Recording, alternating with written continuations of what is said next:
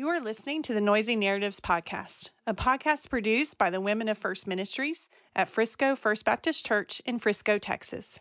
Here at Noisy Narratives, we like to cut through the noise of our stories and get to the heart of what really matters. We hope you are blessed by what we share. Thank you so much for listening. Isn't it amazing?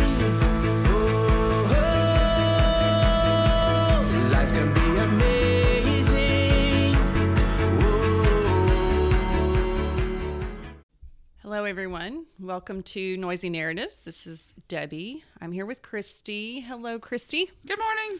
Good morning. Um, we have exciting news. We're gonna hop right in. do it. Christy has exciting news, and we're all excited for her. Um, the Williams family have moved back in back into their house, so it's all beautiful and made up. It is so much so the other day.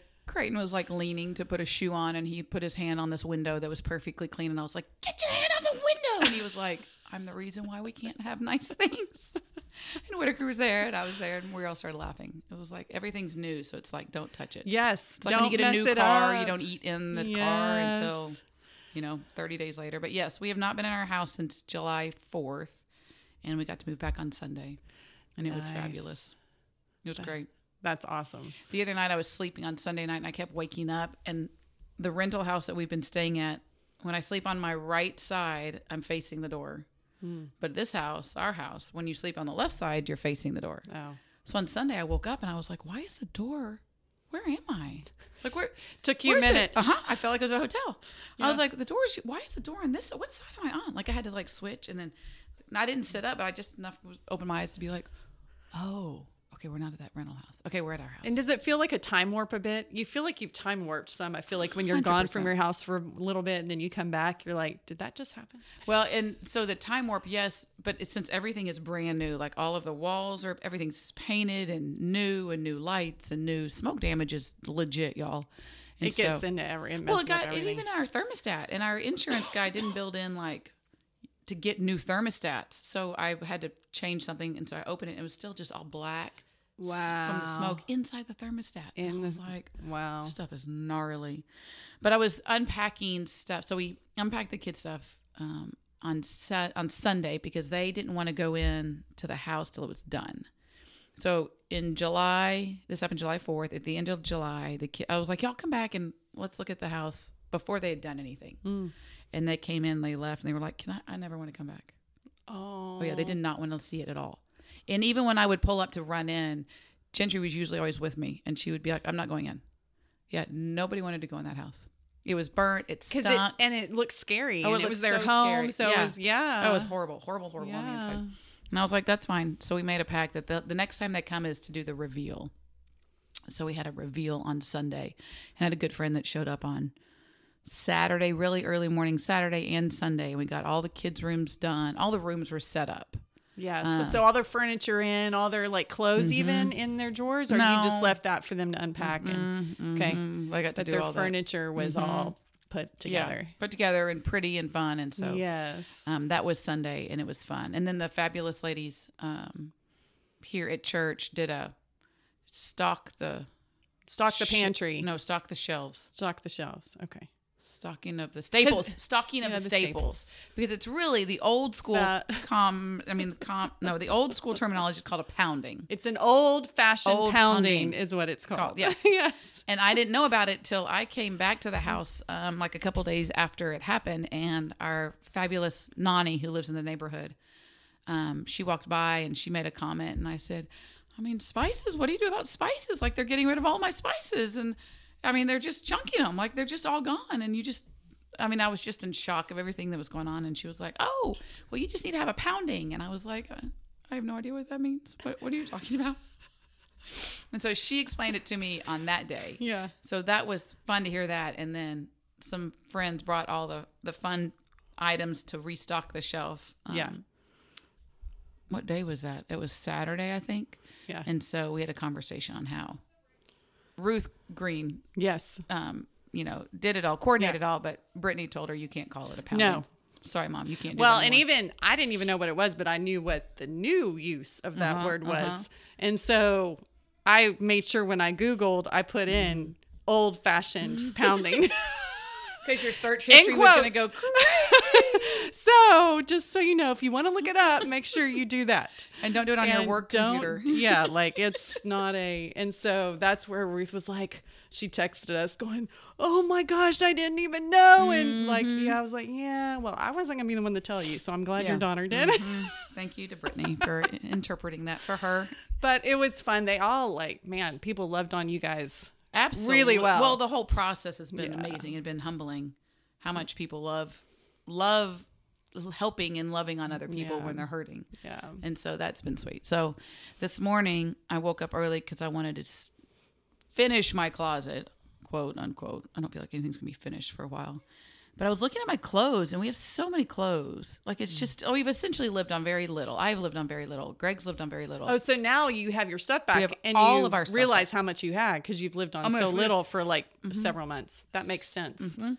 And so I was thinking, getting prepped, like mentally prepped for this conversation, is are you emotionally attached to your clothes? That's our question.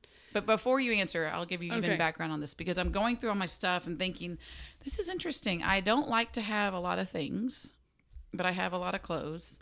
And I remember when my brother died, a friend told me who had lost her brother, whatever dress or clothes you wear for this funeral, funeral you're going to want to burn them because you'll never wear them again. Because you'll look at them and you'll associate that dress With with, James's funeral. funeral. Mm-hmm. And I was like, that is so bizarre, but okay, this is weird. And then I remember, which is true though, because I remember as soon as that funeral was over, changed clothes, and probably a week later, I was going through and I saw that dress and I was like, trash. I don't ever want to see this thing ever again. Mm. And so I can go through my closet and be like, I wore it on, I wore this dress on this, I wore this outfit for this. For the big occasions. Yes. Yeah. Mm-hmm. And as much as we're not supposed to be tied to it, like they they come with feelings. They well, think about like your wedding dress. I sold that. You were what? Well, that's you're I good. didn't sell it. I actually donated it because I felt bad because it sat in a box. I know. I ended up donating mine, but it took me a while. Yeah, I did. And so I think like even that, you're like, you know, you're never wearing that again. No. And yet we hold it because Uh-huh. we think for some reason we're supposed to because it's yeah we attach it to our wedding day. And so it took me a while but i did finally donate it to you um so that's funny you're so i think And i am attached to some clothes but now for me it's almost more comfort and then i keep mm. stuff that i love even if when they go out of style hoping it'll come back because i love it Oh, so I do that with clothes that I hope But- to get back down to that weight size or weight Oh, class. so okay. I can put it back on. you're like i'm putting this here because i will get uh-huh. back there uh-huh. like- eventually but this morning I was like, nope, there's no hope. I'm just gonna throw it away, and if I get back down to that weight, I'll buy a new one. I'll celebrate and buy another. I did totally. But i've done that for a new one. i'll celebrate I did and buy totally, another totally. yeah. But I've done that for a long time too. Yes. The stuff That that makes that sense. That back makes total sense. Okay, so then my next question is: Is Adam and Eve were given fig leaves? Oh man, are we gonna get theology? Okay. No, go. no, Hit no, me. no, Okay. no. There is not an ounce of Okay. theology in this at all. But at what point did they move from fig leaves to, Animals. and then they went to animals because God, that was the Mm-hmm. first off- offering. So animals, and then who? How did they figure out how to make clothes? I mean, God created us in His image, and so we're very creative. God's Mm-hmm. a creative God. But where it doesn't tell us in the, and again, these are all questions because I have done no research for this at all. But we go from Cain and Abel, and then Joseph's coat of many colors, and they all wore robes. If you were Mm-hmm. My from the theory at the very beginning before Noah was all those people walked with the Lord still. A lot of them. In some way, shape, or form. So I They walked wonder naked. Is that what you're No, saying? I'm I'm wondering if God showed them how to do some things. so that they weren't naked, so, that they were yes, clothed. Exactly. I'm wondering if God kind Oh, of absolutely. helped them learn how to make some good clothes with the fig leaves and everything else they use. The But then, Lord's but then in Exodus, they have all those rules. eventually Yeah, so they had to live with no rules from Abraham to Moses in that Jewish law. Well, and it wasn't But they had like animal Oh, husbandry Moses. wasn't like it was kind of frowned upon in a bit uh, for a little while, right? And then What did you say came was? animal husbandry where you're using animals for more for Animal more hus- husbandry. Like that's a name. It's pounding and animal husbandry. All in one podcast. It's basically the use this. of animals, right? So Cain's line did that. Mm-hmm. They're the ones that made weapons and really kind of increased technology, like for their time, um, with animals. So I feel like they probably um, were the ones that started kind of the idea of kind of the ranch and the raising animals for human purpose, Mhm. not to use them from out in the wild, but to capture them and hold them and restrain them and everything else. And so I feel like maybe in that instance they began to be able it. to use their if you look at Mm. Cain's line, it was more evil, but they were extremely productive Oh yeah. Plant on earth. Like Mhm. they did a lot of things. Mm-hmm. Um, and then Seth's line, of course, was all about walking with the Lord and Mhm. praising the Lord and Mm-hmm. doing the good stuff.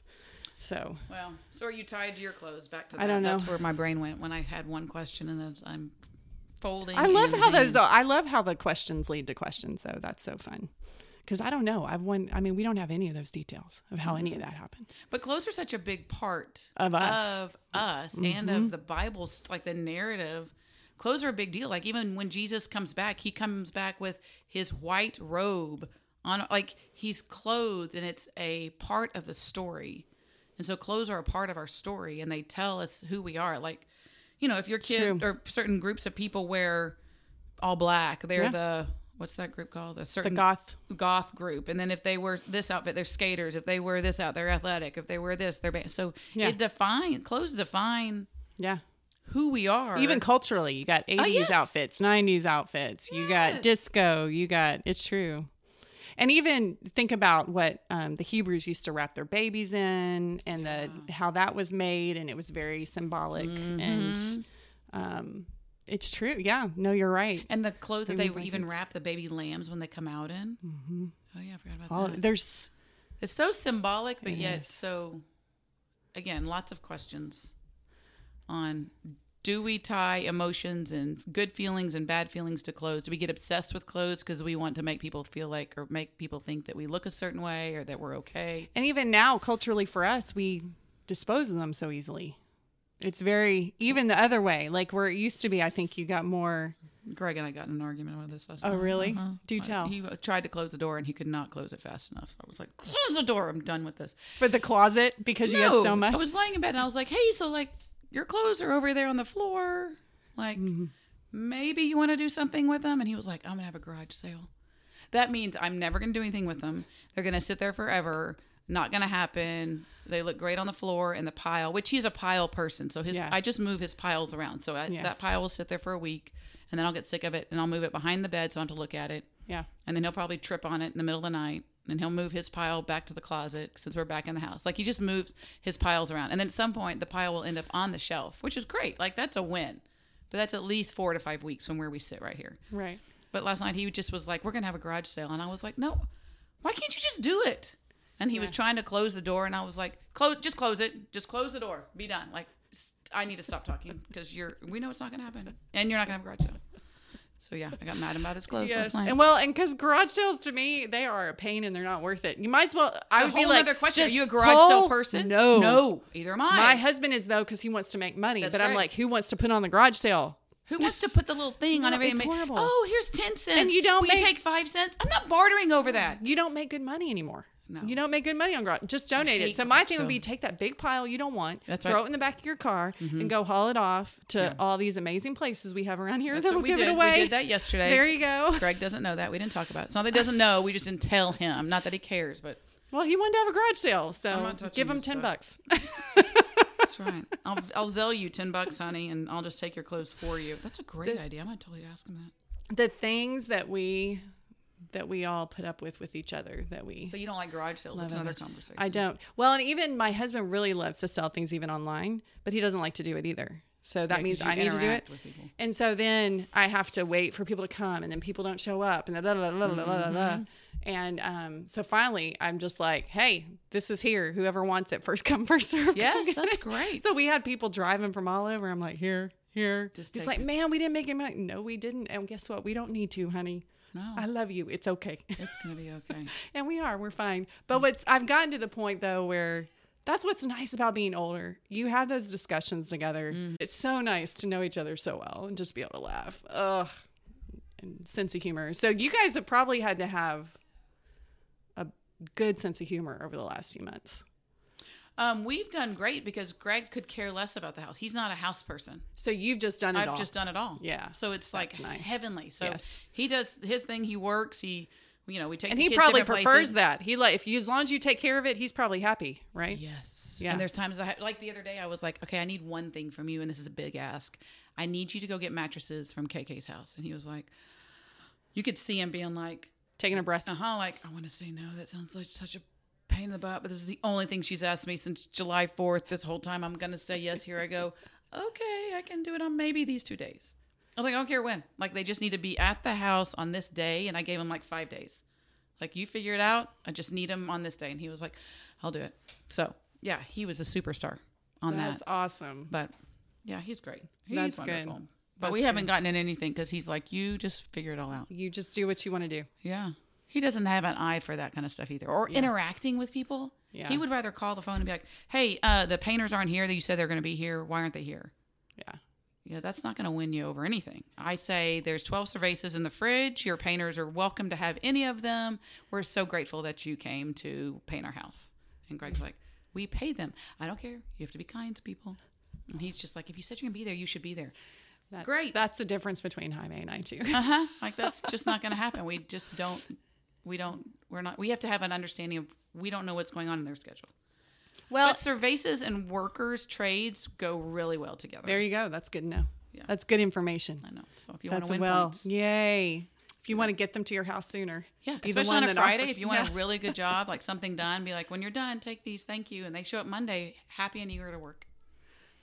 Well done. Yeah. Win them over with kindness. Robbery. Good. That's mm-hmm, awesome. Mm-hmm. Just don't drink and drive and call me. Yeah, no, don't do that. Oh, whatever. Okay, well, we're glad you guys are back in. Um, we are talking about emotions, emotional attachment to clothing. We're having our guest today is our fun counselor Cara, who's going to um, talk to us about another couple of our emotional kind of hangups that we might have um, in our interview today because we're you know we haven't gone through all was it mm-hmm. 10 or 12 of those yet? So so that's the interview mm-hmm. next. So hopefully you guys will enjoy the interview today. Um, we'll talk to you soon. Okay we are back with Cara today. Cara McCloud our mm-hmm. counselor that we've had on. This is your third time. Yes. Yes, I'm a professional now. you are a professional podcaster. you have always been a professional counselor, but now you are a professional Yes, podcaster. It's a new role. You're also in our top three of willing to do it.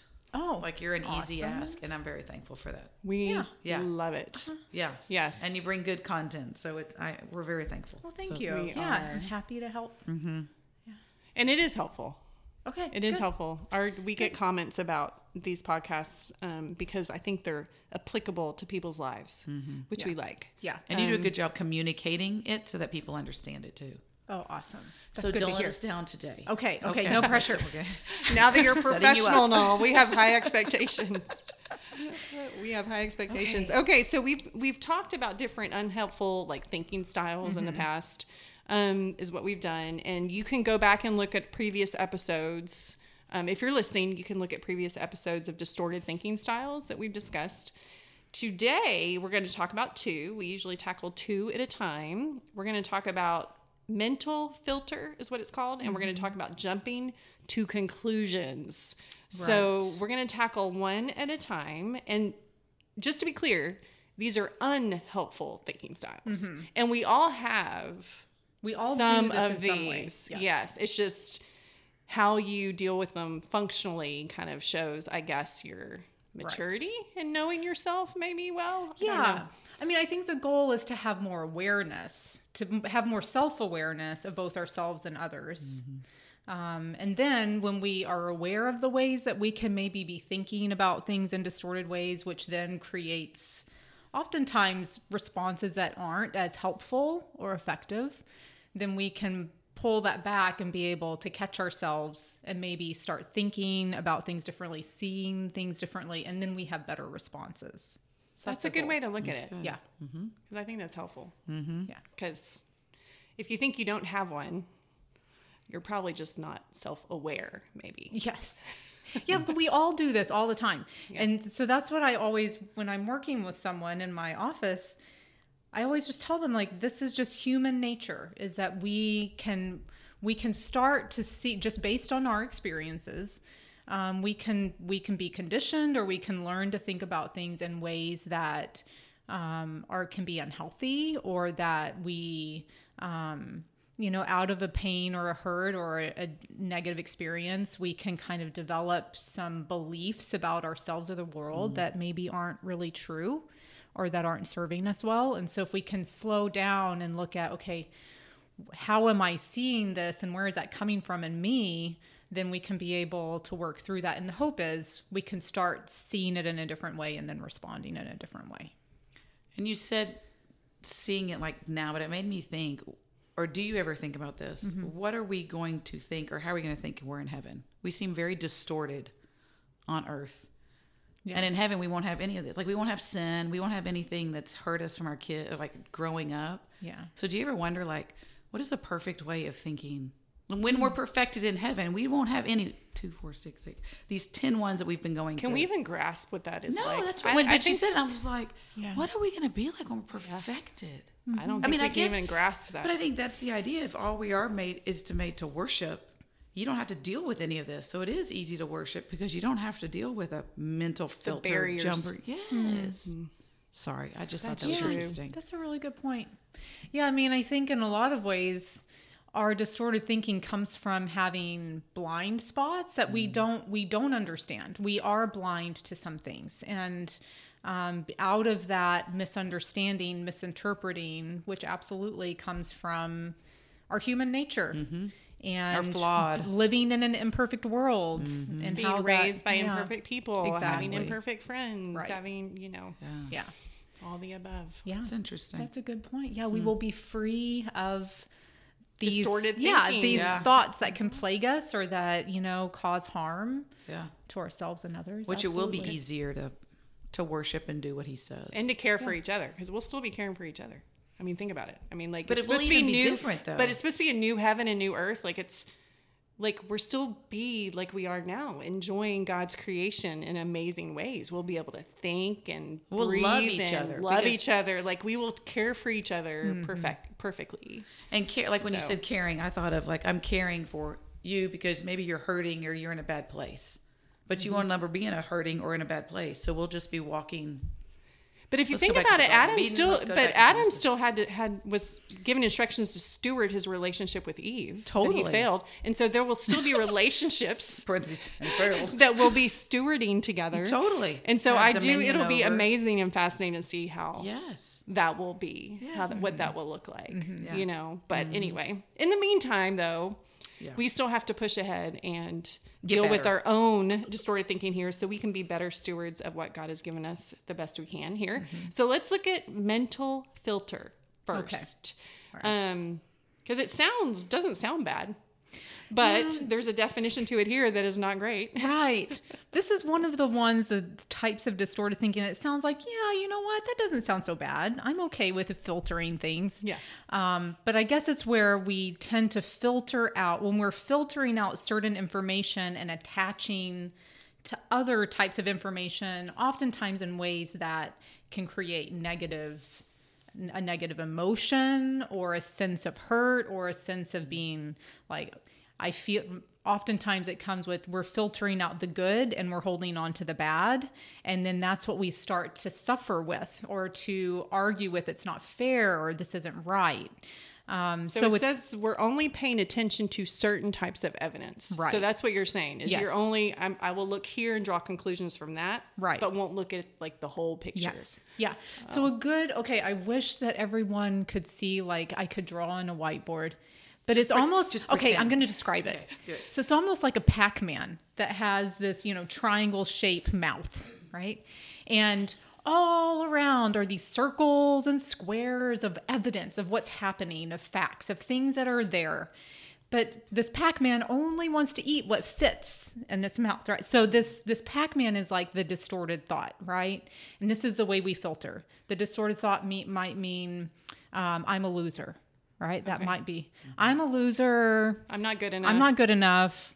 There's something wrong with me. And so that Pac-Man only looks for evidence that fits, right? Is so it's filtering out all of these positive things of here's a mom that loves me. Here's, you know, I have this community mm-hmm. that cares about me. Here's my job and I'm working hard and I'm doing well. Here's whatever, fill in the blank. But all that that person is looking for with that filter is evidence of not being worthy. So, an a, an experience of feeling rejected. See, I'm not worthy. There's something wrong with me. So they'll focus, hyper focus on that one thing is what we do, right. and we avoid this Yes. other evidence to the contrary. Yeah. So it kind of fits in with the discounting the positives, right? These mm-hmm. all go hand in hand of we're really looking out for evidence that matches up with what I'm looking for, right? Mm-hmm. And so all these other things that I'm not looking for, I'm just, you know, filtering that out. I'm that's pff, we're not paying attention to that. I'm mm-hmm. going to really hold on to this one experience of feeling like I wasn't good enough. This person doesn't isn't validating me that I don't feel like I'm fitting in or enough. And so when we do that, it just can be very, you know, it's it's almost like it's reinforcing this self-defeating view of ourselves or of other people when we're filtering out with regards to others. Um, and so it kind of it can really it can we can create a narrative for ourselves of really what's not true, right? And when we create that distorted narrative and that's what we're living out of, just considering how much that's holding us back um, from living out of what's really who we're truly meant to be and, and what we're made to be living out of in our lives. Um, so it can be a huge detriment. Hmm. How do you get better at that? No. Not better. How do you do that la- less and not how, How do you get better? How do you get better at recognizing that and then not doing it? Yeah. So yeah, so I think it's once again it's slowing down and looking at okay, well, let me really look let me look at all of it. I'm going to take all of what's in front where I am in my life, what's here in my life. I'm going to take all of that into account. I'm going to start to pay attention to the good. I'm going to start to accept the good. Um, to really engage in the things that yeah, that show me differently, right? And oftentimes it's our fear that holds us back. Our fear of, well, if I let that in or if I do pay attention, then there is going to be something that really reinforces that I don't feel good enough, right? Like that can open myself up to being vulnerable to getting hurt.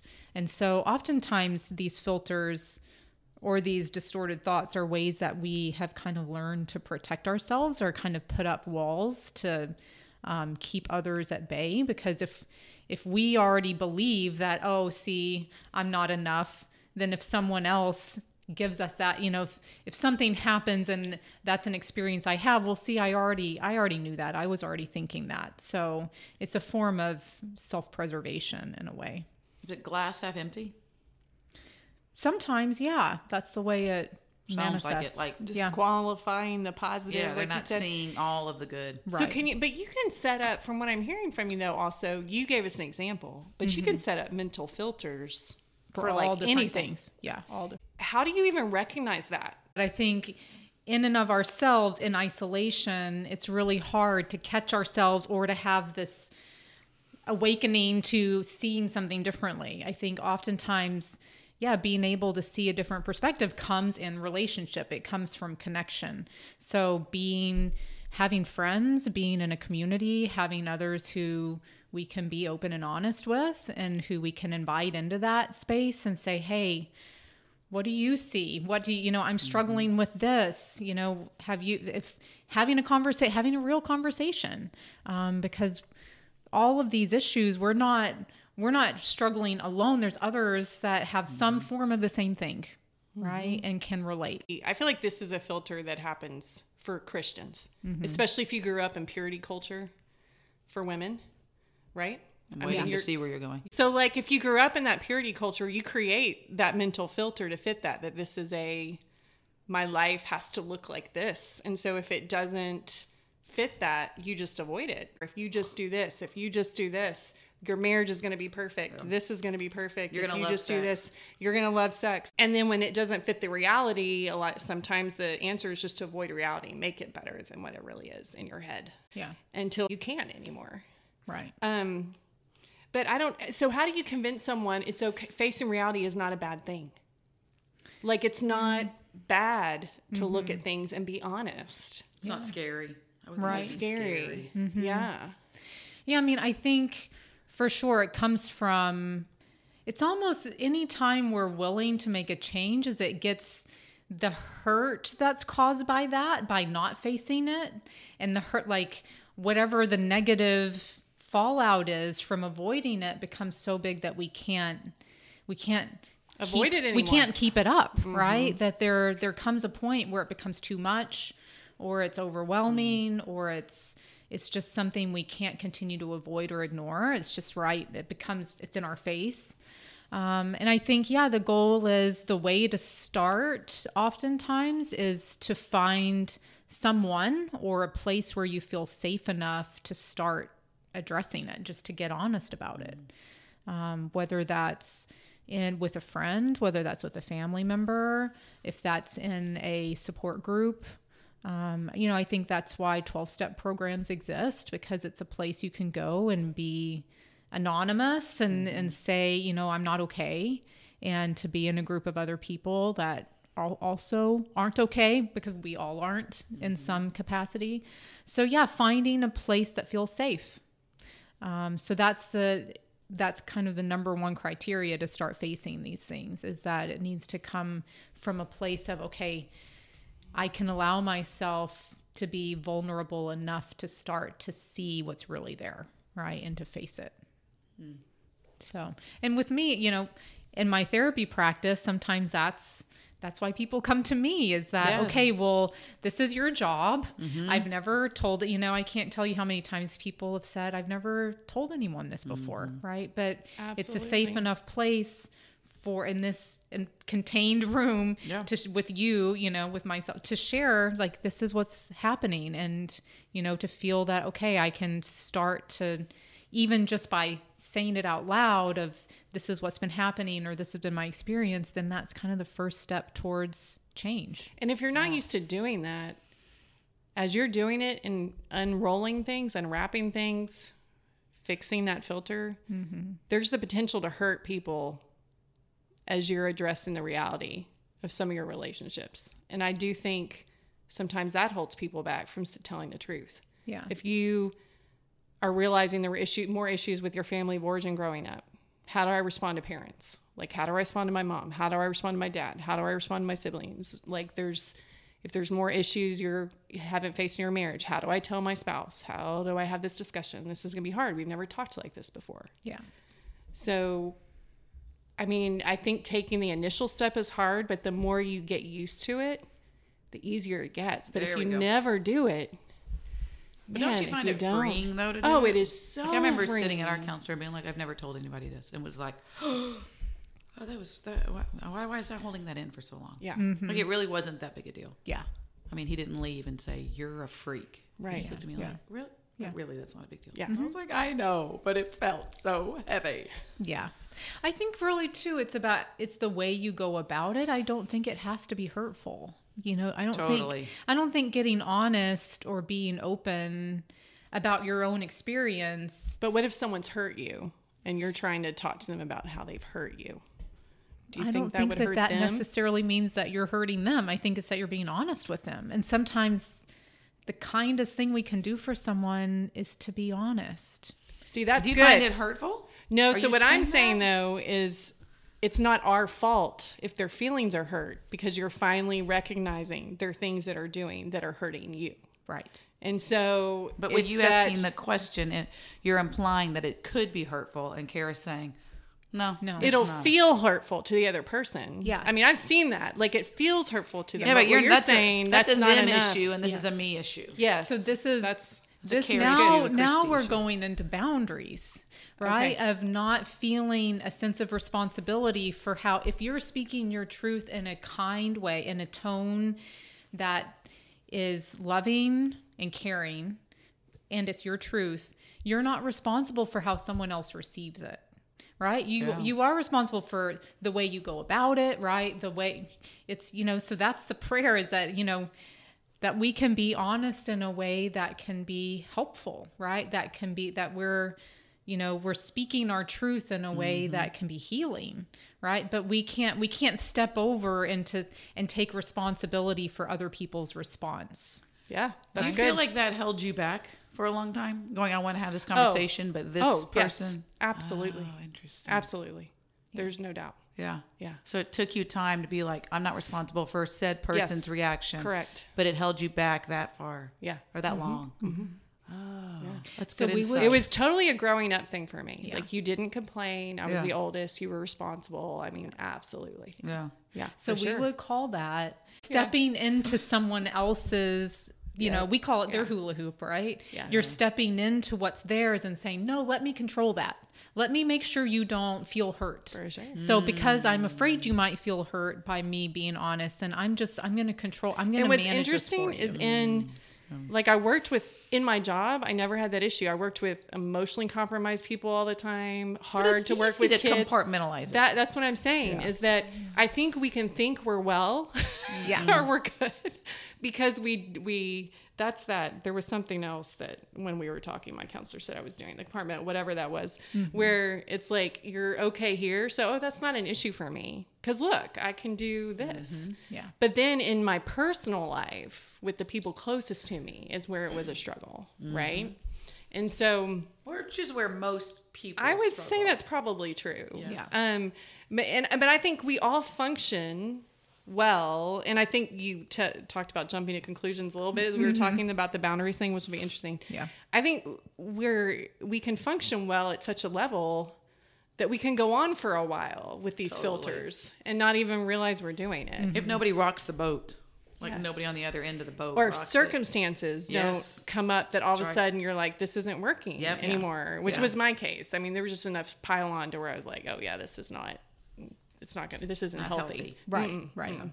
Yeah. Um, and so, but again, it took me kind of by surprise. It took Yeah. me by surprise. And so I think, I guess as we're talking, I just want women to know it can happen at any time in your Absolutely. life. you just, I mean, anytime. Yeah. And there's no I- shame in admitting that. Right. And I always go back to something called the stages of change because this is for all of us with all different things in our lives is that we can be functioning maybe in a way that yeah, we're getting we're getting we're getting by. You know, and it's and maybe we have one of these distorted thoughts, you know, mm-hmm. but it's in a way it's working for us. And so we can be in something called like denial or pre-contemplation. We're not even contemplating that I have a problem or that this is a problem for me until we kind of experience something called ambivalence, which is okay, maybe this isn't working. Maybe there is something wrong. Maybe, maybe this is hurtful. Maybe I shouldn't just go along with this or be thinking in these ways. And until, typically, until there's consequences in some way, um, whether it's external consequences of someone else being upset or there being, you know, a financial loss or a job loss or some kind of relationship um, conflict, then we tend to not be willing to change it. We don't want to face it. Mm. It's, you know, until we're kind of, until it's in our face and it's something that's causing discomfort, we tend to not, we tend to just want to stick with the status quo. Right. Right. Sign me up for the status quo. Yeah. yeah. In I mean, a lot really, of ways, that's who really true. Wants to, who really wants to change? Right. Yeah. And especially if it means that you involve somebody else and there's going to be, it's not going to be super happy at mm-hmm. first. It's going to be ugly or messy. yeah. Not happy, but ugly or mm-hmm. messy. Yeah. Mm-hmm. But I think sometimes it's when we get to that point where it feels through that it does feel like okay, I there's more on this side of that I would benefit from the change than the cost of me staying the same. That's right. Right? And so just continue like there comes a point where we recognize it's too hurtful to stay the same. I can't just stay in this place I've been. I, you know, there's there's too much that's negative, right? That's that I'm willing to do the work to make the change. Right. And I would hope as believers, that's, I would believe that's the Holy Spirit prompting them Yeah. when they get to a point of like, I'm not being, you know, kind, gentle, all the fruits of the Spirit. Like I'm the opposite of it. Yeah. That you're like, this is not where I'm, this is or not where even God the has people me. who say they love me aren't being that towards me even Mm-hmm. i think there's you're right i mean especially in a body of believers i think though even people we're all image bearers so even people who aren't believers come to those kinds of conclusions themselves sometimes but i Mm-hmm. think what we forget is i mean the supernatural like amazing part of the holy spirit is we can go beyond that i mean mm-hmm. like We see it deeper. we mm-hmm. Yeah, we have a different lens. yeah mm-hmm. Yeah. you would hope if the We do. mental We filter do. can get We off. do. Let's just claim it. You can we do. just That's right. Wipe that thing off. Okay, should we go to the jumping to conclusions? Yes, 'cause One. I've done half of my life with two plus two equals five. So let's go there. Yeah. Yeah. Okay, so jumping to conclusions, there's two different types. Um, so we would say mind reading, and I would call this making assumptions. So we're mind reading just jumping to the conclusion of what other people think or what they're going to do um, without actually having the conversation or asking. you So know? even motivations, right? This is why Yeah. they did something. Jumping to conclusions, you know their motivations.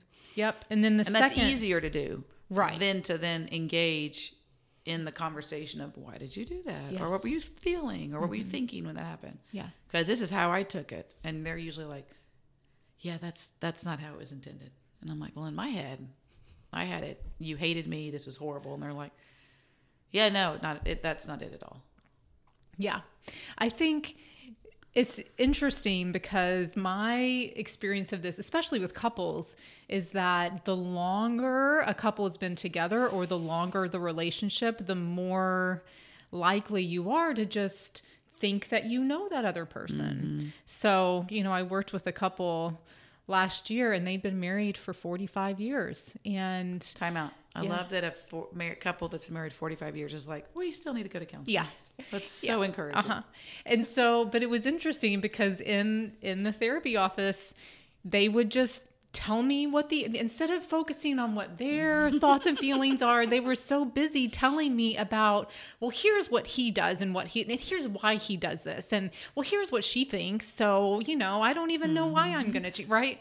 And it was exhausting because it was hold on, no, we're not get what do you think, you know? Um they Could were they just, even form thoughts on what they thought? no, it was very uncomfortable for them. Yeah, right. They like were it. so busy telling me about the other person and about why and about you know what they're thinking, about why they're thinking that that they couldn't. You know, it took it took a while to get them to focus on themselves because Like a while in that session or many sessions? Many sessions. I'm concerned about them many now. sessions. Yes. I'm so sorry. I'm concerned. but that was part of the couple. problem that was part of the problem is that we can get into that bad habit of just thinking we know Yeah, you true. know um and unless are unless the other party is willing to speak up and say that's not really true that's Mm-hmm. not really i'm not really thinking that or that's not where i was going um, then yeah sometimes we can get passive and we can get lazy in relationship and we don't make the effort to actively communicate and to actively work on being on the same page Mm-hmm. that we can yeah we can make assumptions so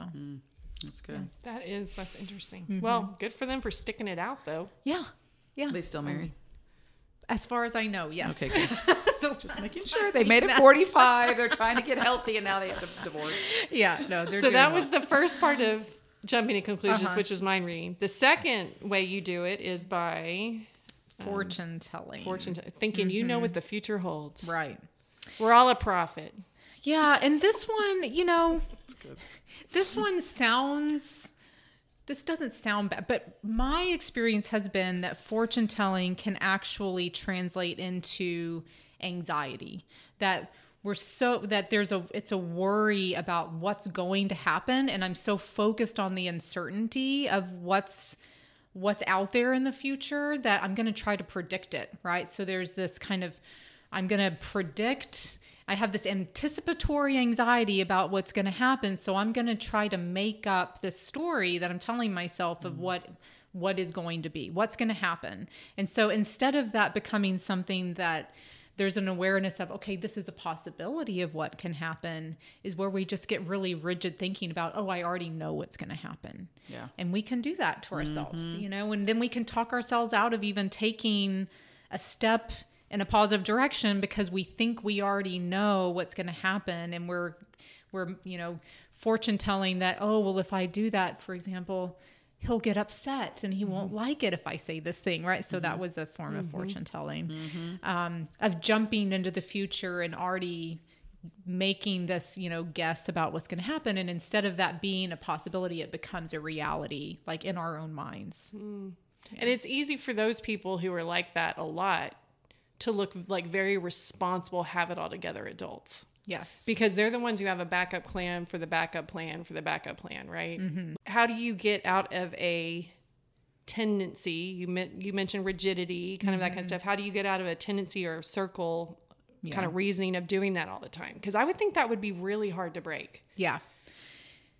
It is. And I would say people, yeah, people who tend to be what we call worriers, right? If you tend to mm-hmm. worry more often or have anxiety, then this is one that probably is going to be happening for you. And I would say, yeah, the way to get out of that type of distorted thinking is to get back to being more present moment focused. So it's being able to pull your thinking back to the now.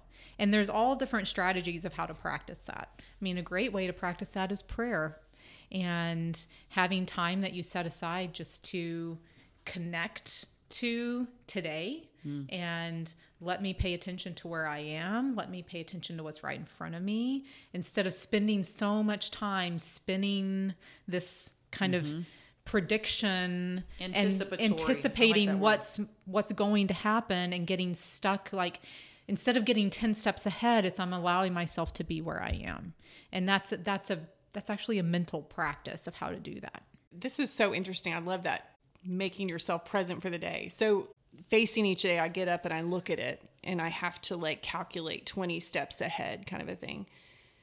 How do I practically, like you're saying, how can I make myself be more present so I'm not anxious for the next hour, for the next mm-hmm. Two hours, for dinner, for yeah whatever? I think it helps. You know, one of the strategies that I teach and that I try to guide people I work with is it's not bad to have a plan and to have structure for your day, right? It's good to have routines mm. that are healthy and that are helpful for you. It's good to have a plan, you know, so every night ta look at your calendar and see what you're doing tomorrow and know what you're doing this week. So it's not being present focused um, in a way that now we're just not at all paying attention to what's coming. There's It's- extremes on either Right. side that are not good. Right. Yeah, that makes sense. So yeah, so you you feel prepared, you know what's on your plate, you have a plan, and at the same time, so there's time for that that you set aside, but then for the most part you're coming back to allowing yourself to be present in the moment. And that's so it's being able to shift where your attention is, right? So for instance, if you're with your kids and you're driving and the whole drive you're just thinking about, "Oh my gosh, we have to go here and then we're there and then tomorrow and then I have to fill out this form for school." Totally me. And then right? Yes, Then so we're not really showing up for our kids. We're missing That's right. Our ability in that moment to show up for them and to to be really engaged with them and Mm-hmm. you know have fun with them because these, these moments are fleeting and we can miss them That's why Ecclesiastes is really good. yeah yeah Like tomorrow. What? Don't worry about today. Just wait till tomorrow. yeah And Gone with the Wind. Doesn't she say that too at the end of Gone with the Wind? i don't know it's been a while. Yeah, she's got that famous line. What does she say? at the end. Well, now you're gonna have to look that up. I'm gonna look it While up. you're looking that up, I, I did have a Proverbs verse that I was telling y'all that I found. Um, that literally it's Proverbs 25 8 and says, Don't don't jump to conclusions. There may be a perfectly good explanation for what you just saw. Hmm. verse 9 In the heat of an argument, don't betray confidences. Word is sure to get around and no one will trust you. well, And that there was you go. that has that is an accurate conclusion. But I mm-hmm. just thought that was funny, literally word for word. Proverbs 25 8 is don't jump to conclusions. There may be a perfectly good reason mm-hmm. yeah for something, and you don't know what it is. Even if you think you know motivation, you might not. right Man. Yeah. So going back to that one, you know, one of the best ways to work against that dis- that distorted thinking style of mind reading is just to be curious and is to be willing to ask questions. You know, so instead of making the assumption that oh, I already know what this person is thinking or what they're going to do, it's be willing to just ask, you know, what do you think? Being curious Yeah. about what they're going to tell you Yeah. versus already thinking you know and arguing with them about Right. what they're saying or whatever. Yeah, You're just going to listen. Mm-hmm. Yeah, that that's novel sometimes. Because sometimes we just don't slow down you know Right. to to you know be willing to yeah be curious and you know allow the possibility that maybe someone is thinking or is going to respond in a way that's different than we expect you know so sometimes it's giving other people the benefit of the doubt and being willing to you know to see that yeah there's a middle ground there and that others are capable of change as well you know we're working on changing ourselves and being aware of ourselves and i think it's as well not putting other people in a box too That's true. And we are changing. Our spouses aren't. We're changing all. that. So you can be married for 45 years and go, oh yeah, we need to work this out because you're assuming things of me based on 25 years ago, and I'm not. I'm different, mm-hmm. and you haven't even noticed, yeah There's all kinds Right? of conflict in that statement right there. right? Everybody knows.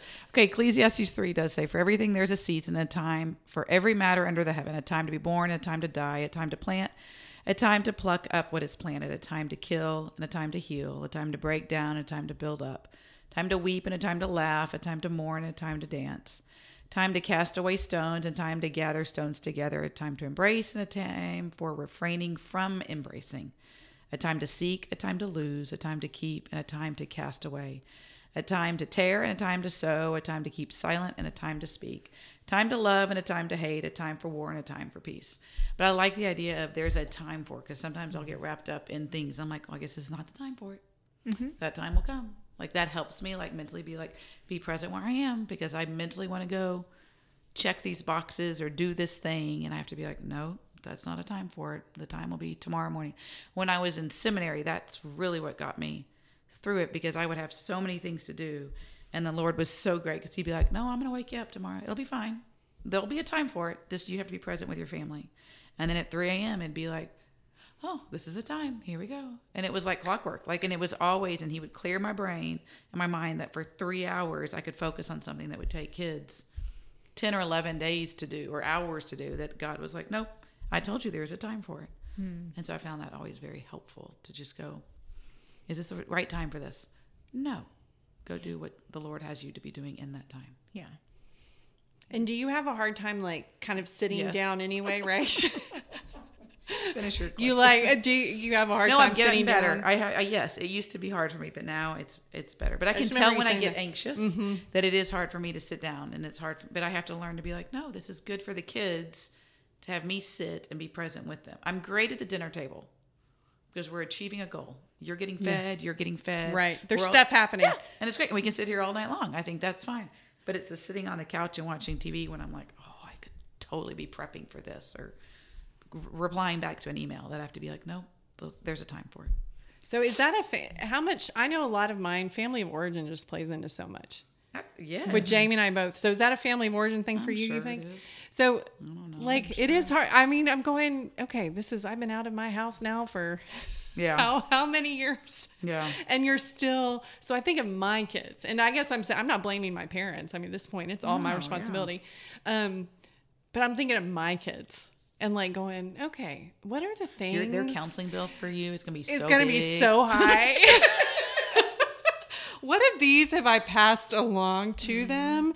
So I guess that is my next question. Like, if our for people listening, like, how what is helpful for us if we're trying to not pass along distorted thinking to our kids? Yeah. Um, you know, yeah, I think modeling is big. So, yeah, it's recognizing that the way we talk about things, the the it's almost like the way that we frame things for our kids, they pick up on. You know, if we if we frame things as this is awful, we can't stand it, tragic, Yeah. this is you mm-hmm. know we can't come back from this versus okay you know let's let's bump face in the this road. this is you know let's pick ourselves up what's Yep. what's something we can do so when we can help our kids see and frame things in healthy ways where we're we're giving them we're empowering them we're giving them ownership to make healthy choices and to take steps forward i think that's the biggest thing kids are really resilient you know they pick up on things Well, being honest, right? Like, I shouldn't have thought about it like this. We should have processed this way. Or, Mm-hmm. my bad in communicating it this way. I was mad at the time or upset. yeah And the truth and reality is this, yeah yeah which is mm-hmm. hard to do. I mean, you have to step back and look at it. right And it's hard to let them go through the process sometimes if if we tend to be a worrier or fearful mm-hmm. or mm-hmm. anxious. You're, Yeah. Them stepping out on their own may be difficult for us. right Because you want to try to control things. You Yeah. don't want them to have to go through things. Yeah. Exactly. Yeah. So I don't know if I you know this, with that. Christy, but Our sons played golf this morning together. Tell and me let stories. me let me Cara. tell you what happened. Okay, tell me. I do not know any of this. This is gonna be so good. So fun. yeah, so my 16 year old son is playing golf with Christie's nervous right now. son, 17. How old is he? 18. 18. 18. And my son calls me all upset. Uh-huh. Mom, I broke a window. Right? Very upset. With a and golf the ball? Lady with a golf ball. He hit a golf ball. The golf ball hit the window, broke. The lady comes out of her house really mad. You know, you broke my window. So then he, I, Mm-hmm. I'm sorry, got her number. Whitaker ran away from him and I got in no, the car. probably not. I don't know. but then yeah, so he came home and was upset, visibly upset, Mm-hmm. and said, "Well, mom, but I I offered to pay for it, but I looked it up, and legally, I'm not really responsible. Oh. Legally." Because they live on the golf, course, right? Then it's their like I'm Mm-hmm. not liable. That's And awesome. so, however, though, it was a discussion of, well, so this is practicing the framing, right? Is but okay, there's there's what's legally mm-hmm. allowed, but what's the right thing to Right. do? What's morally as as a child of God Yeah. and as someone who like you you are a witness and you're a mm-hmm. disciple, like what's what's your ministry what do you what do you what do you mm. want that person to know you as and mm-hmm. experience you as someone that's uh, legally holding up Mm-hmm. what you're allowed to do versus you doing the thing that's probably the right thing to do mm-hmm. right? And so even as i'm having this conversation with my son i'm thinking like okay well this is a, a learning opportunity and this is a big one Big. because he's going to remember this mm-hmm. because he's gonna, he's going to have to pay for it out of his hard-earned summer job money that he earned this summer. So, um, Did he come to that on his own? That he was going to have to pay for mm-hmm. it. Yes. Oh, that's good. Yeah. I think, and it it is moments like that. There was a my brother tells a story with my dad where they were coming out of the movie theater, and there was a twenty dollar bill on the ground, like right I as hate he it when stepped money's out. on the ground. That's such a moral dilemma. That and is so, my brother picks it up. And was like, Dad, I have twenty dollars, and my dad looks at him, and goes, Who has twenty dollars? Yeah. Yeah. He goes, Well, Dad, we don't know whose it is. He goes, But son, we know whose it It's not not. Yeah. Yeah. Yeah. And mm-hmm. so he was like, "So what do you think would be a good idea to do with that money?" And so we they marched back in the movie theater and they handed it in, and I'm sure nobody ever came and got it, but my dad was making a point. It wasn't about the person getting the money; it was about my brother and his, like you're saying, his kind Right. of framework Right. on how to you- how morality, you know, Yeah. works. Have you ever kept the money and been like, oh, this is so bad. I can't keep this money. This is not my money. I remember I've- picking up a five dollar bill when I was little and being Yeah. like, "Oh yeah, I found it." No morality conversation, nothing. Right. But mm-hmm. just being like, Sure. "I can't, I can't spend this money." Like because this it feels my- it feels it, dirty. it feels icky. It Yeah, does. I remember sure. vividly being like, "This is not right. This is not right." Mm-hmm. Yeah. That's why we have a mm-hmm. conscience, you know, which is really the Holy Spirit. Right. Yeah. telling us. Mm-hmm. And you don't want to be avoiding that. It's Yeah. important. Yeah. I mean, it's good. So Yeah, but I think even as parents, we have that as stewards of our kids, you know, is we're called to raise them in a way that, yeah, it's, and it's hard for us sometimes because we see them being upset and we just want to make it better, you know? That's So, right. yeah, let's take mm-hmm. the easy way out and let's mm-hmm. just say we don't have to deal with it, you mm-hmm. know? I'm still impressed that your son looked up that rule. Yeah. Yeah, he did. Well, I, mean, think he was impressive. trying to get out of pain for the window. That's, Well, true. That's a exactly where I went. I was, if you live on the golf course, you don't have to pay for it. Did you not know that, right? yeah, yeah. That's part of it. Uh-huh. that which is why there's a lot of people that would never live on a golf course. Right. Me too. I would, I would not live would- on a golf I course. would not enjoy that. I don't feel like because yeah, it's true. But other people love it. But They it is do. a Yeah, and I guess But good the- for your son though. If the woman whose window was broken is listening, I'm sorry that this oh. happened. Right? Who knows? It could be someone that's listening. That's a her But issue, we- not a you issue, yes, Cara. but he will. Yes, right, or will He do will the right thing. yes. I love it. I love it. There's legal and there's the right thing. They're not always the same. Yeah. Man, that's awesome. Well, thank you so much for coming. We Yeah. appreciate it very much. We always enjoy our conversations. I feel like we have these mini therapy sessions. It's fun. Oh, good. Well, it's just life. You know, It It's is about life. yeah. It is life. Um, and life is amazing. Life is awesome. Yeah. So, and what I love is you can peel back the layers, and um, there's still so much good. I mean, we peel back the icky, and it's hard, but you mess through, you walk through the mud, and man, you get to some nice, sweet, fine grass on the other side. Yeah. away from the weeds and the gross. You get to the sun and the Mm-hmm. pretty flowers and Yeah. the clean air. I'm struggling with that analogy right now, but that's fine. Keep going. I don't know. Sometimes our mind is like muck, man. Trying to wade through it is hard, and it's nice Yeah, and liberating when is. you feel. Oh, now I feel fresh and alive, and I feel better. But No, it's true. Yeah. It's good. It just c- caught am me I the only one that gets that analogy? No, no, oh, it's true. It's, it's just the the green grass. And the, Well, I view it as finding like peace, right? When we can get through the muck, get Yeah. to the other side, and find Yeah. peace. Yeah. yeah, Okay, and I, maybe that's my version Yeah. of peace. Yeah, because I do. grass. I'm thinking of I just muck, wanna get and out I'm of the thinking of like I'm getting. free. I'm thinking about laying in a meadow or a beautiful mountain or But like you gotta nature. walk up all that, and you gotta Yes. poop in all your places you Um, like to poop in, and all that. I don't like any of that. It makes me uncomfortable already. Anyway, I'm with you on the analogy. She's got these funny stories about hiking, so it makes you can look. That's on another I podcast. know. I just like to And get out of the muck. I think here's where I there's like you just get out of the muck, and I'm like I'm out of the muck. You're not thinking about what's after. Nothing. I could care less. I just That's want to get out of the muck. hilarious. You just get me out of the muck. I, I I could be standing in dry sand, And you're good. I'm out. Oh gosh, I'm out of the muck. Praise the Lord. Hallelujah. All right. Well, thank you so much, Cara. Well, it Mm-hmm. is season four. We have a lot of stories at this point. So that means we'll keep going. Oh, go to this podcast. You can hear Christy's Mm-hmm. story for this. Go to this podcast. But anyway, well, that's it from us today. It was fun. We'll have you back um, because we love talking to you. So- Awesome. Yeah. our people love listening. But anyway, that's it from us today, everybody. This is Noisy Narratives out. Bye. Life can